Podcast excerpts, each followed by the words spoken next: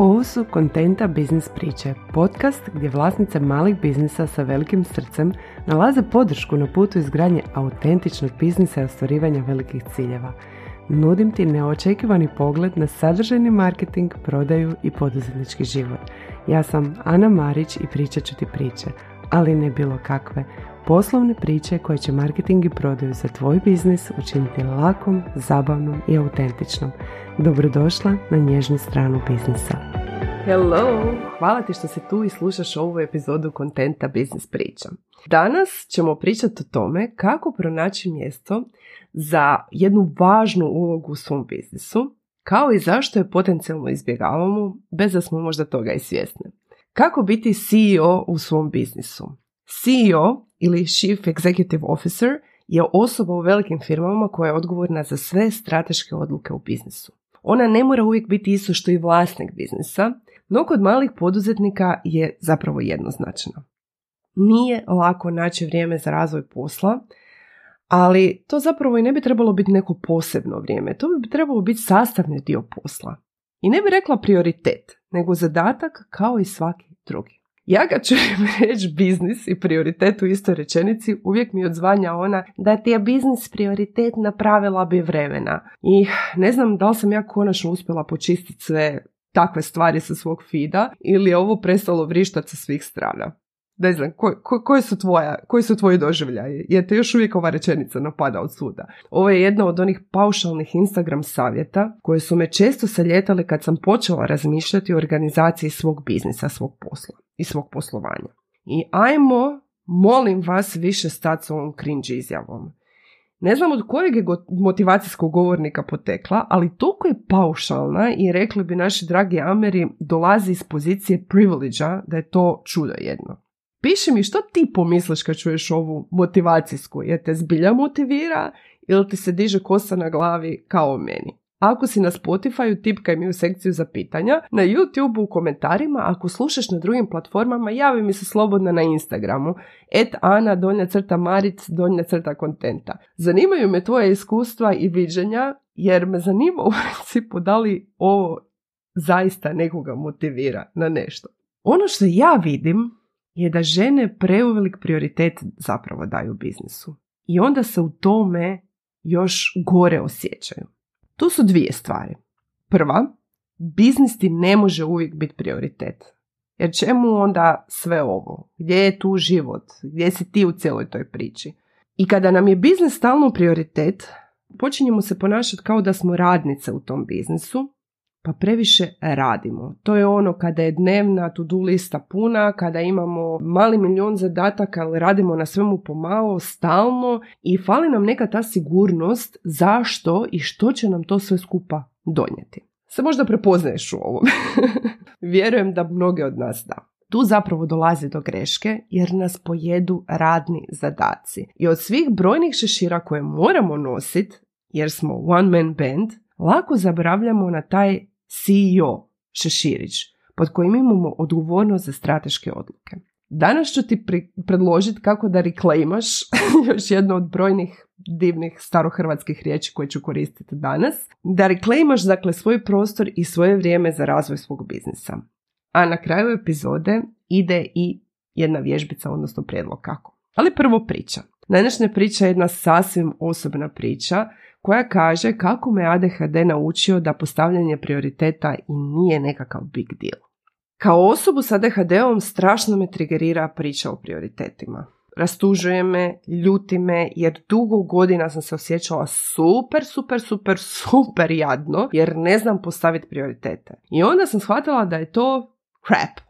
Ali ne samo postavljanje prioriteta koje je naravno korisno, nego ovako netočno i paušalno pojednostavljivanje prioriteta. U tom principu ne postoji život, ne postoje sve one varijable koje on nosi od okoline, drugačijosti na bilo koji način i u biznisu slojevitosti neke biznisa, nego postoji samo ako znaš što su ti prioriteti, postavit ćeš ih, ako ne znaš, nije te briga. Ne može sve uvijek u životu biti prioritet i postoje u životu jednako bitne stvari u istom momentu i to je sasvim ok.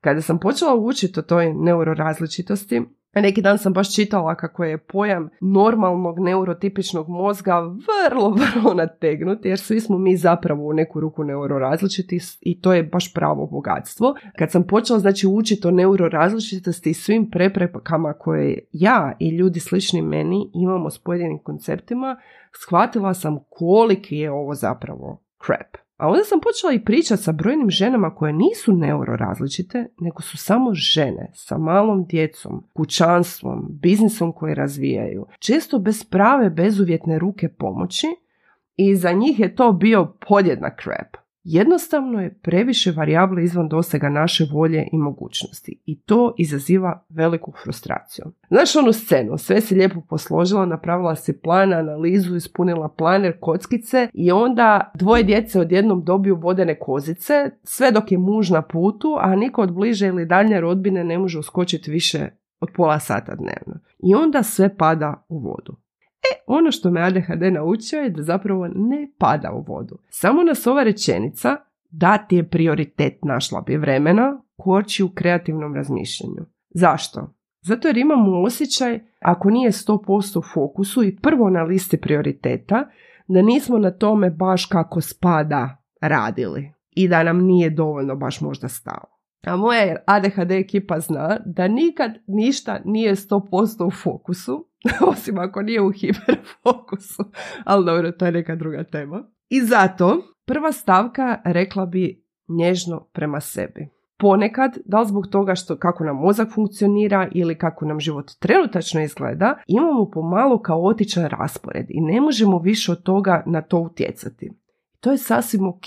Nije poanta da napravimo neku savršenu, neki savršeni sistem koji savršeno funkcionira i nikad nema nikakvih gličeva, nego da ga napravimo logičnim i funkcionalnim u datom momentu. I da ne zaboravimo živjeti sada, a ne životariti iščekujući neku buduću dobit ili bolje sutra. Da se mi vratimo na to kako će taj naš CEO Šeširić e, doći češće na našu glavu kako bi naš posao rastao. Zamka je u tome da kad na nečemu radimo, mi mislimo da smo to stavili kao prioritet, kao nekakvu cjelinu. Kad, znači, mi sad radimo na našem poslu i mislimo da je to automatski prioritet. Jer mi smo svaki dan, mi svaki dan radimo u svom poslu. Osim što radimo s klijentima, obrazujemo se, slušamo podcaste, donosimo hrpe manje ili više bitnih odluka. I kada pogledaš taj naš posao, ovaj posao koji radimo iz srca i strasti jer želimo nešto promijeniti, doprinijeti svom životu, taj naš posao nam je visoko na listi prioriteta i lako se zapravo izgubiti u tome. A jedna od najviše zapostavljenih uloga u biznisu je upravo ona CEO-a, odnosno glavne i odgovorne osobe koja je zadužena za strateški razvoj i odlučuje kako će biznis ići prema naprijed. I da, kužim, puno je lakše donositi odluke poput koliko će, u koliko će sati izaći neki reel, koje boje će mi biti pozadina, jesam li dobro našminkana, kako izgledam, koliko god nam se to čini teško dok ih radimo, ali stvarni dugoročni uspjeh tvog posla ne ovisi o tome, već o tvom preuzimanju odgovornosti za velike odluke, poput koji su moji ključni kanali, aktivnosti, partneri, zašto ih odabirem, kakva je moja struktura troška i prihoda, koje su sve interesne i ciljane skupine i publike koje imam u svom poslu i kako moje djelovanje i moje akcije utječu na njih, na njihove odluke i na našu suradnju, kako se ja stvarno ističem od konkurencije, što je to što ja nudim? I to su sve velike stvari, a primijetila sam kod svojih klijentica, znaju da ih moraju napraviti, zato uglavnom krećemo nekakvu suradnju, stratešku suradnju, ali najlakše je te strateške zadatke pospremiti kad gori. A realno uvijek gori, uvijek nešto gori. Jer život se događa, život ne čeka da mi strateški radimo na svom biznisu. Kako onda pristupiti tom CEO Šeširiću da ga češće vadimo s police i stavljamo na glavu? Prva pitanja koja si trebaš prije svega postaviti Znam li ja uopće koja su to strateška pitanja i što su moji strateški odgovori na njih? Ako je odgovor da, onda ti u nastavku nudim nekoliko opcija za implementaciju u svakodnevnicu. Ako je odgovor ne ili nisam sigurna, pozivam te vrlo entuzijastično da istražiš moj grupni mentorski program, jer juhu, još je svega nekoliko dana ostalo do početka. Baš se radujem u ovoj grupi, krećemo u ponedjeljak 24.4.2023. obvesli i to je definitivno program koji će ti dati stratešku strukturu uz navedeno i taktičke i konkretne korake koje možeš primijeniti odmah, bez tog nekog osjećaja težine. Jer znanje o tome što su uopće strateške odluke i razumijevanje zašto ih donosimo je preduvjet da bi ih uopće donosila. Zato pridruži nam se i dobit ćeš odgovore na svoja pitanja. A sada svoju kontenta bilježnicu u ruke jer idemo konkretno. Tri ideje kako naći CEO vrijeme u svom biznisu. Prva, da krećemo ono što kod mene pali. Iako sam svjesna da nije za svakoga i da je svaku, jednostavno treba sve to prilagoditi. Sve što ću reći odnosno treba prilagoditi sebi. A ja, ono što ja koristim je da za svaku živu odluku u poslu sagledam kroz leću strategije. Gdje me ovo vodi i kako se uklapa u širu sliku. Koja je buduća korist od ove odluke koju ću donijeti? Što će se dogoditi kao posljedica? Hoće li mi ova odluka sada smanjiti kvalitetu života toliko da nije vrijedna mojih budućih dobitaka. Ovo mi je jako, jako bitno. Jer bez obzira što će nam nešto možda donijeti velike, velike dobitke u budućnosti, ja nisam pobornik onoga da umanjujemo svoju kvalitetu života sada toliko da nam nije vrijedno življenje. Naravno, ja uvijek volim dodati onu koliko me to raduje. Ako ti je sagledavanje šire slike jača strana, ovo je definitivno taktika koja će ti donijeti najbolje rezultate, jer svaku odluku samo povraćamo kroz filter šire slike. Ovo postane toliko nekako intuitivan proces da meni sad više ne treba od nekoliko desetaka sekundi razmišljanja da znam da, to je to ili ne, ili eventualno ovo moramo pospremiti za kasnije jer to nije odluka koju mogu tako lako donijeti.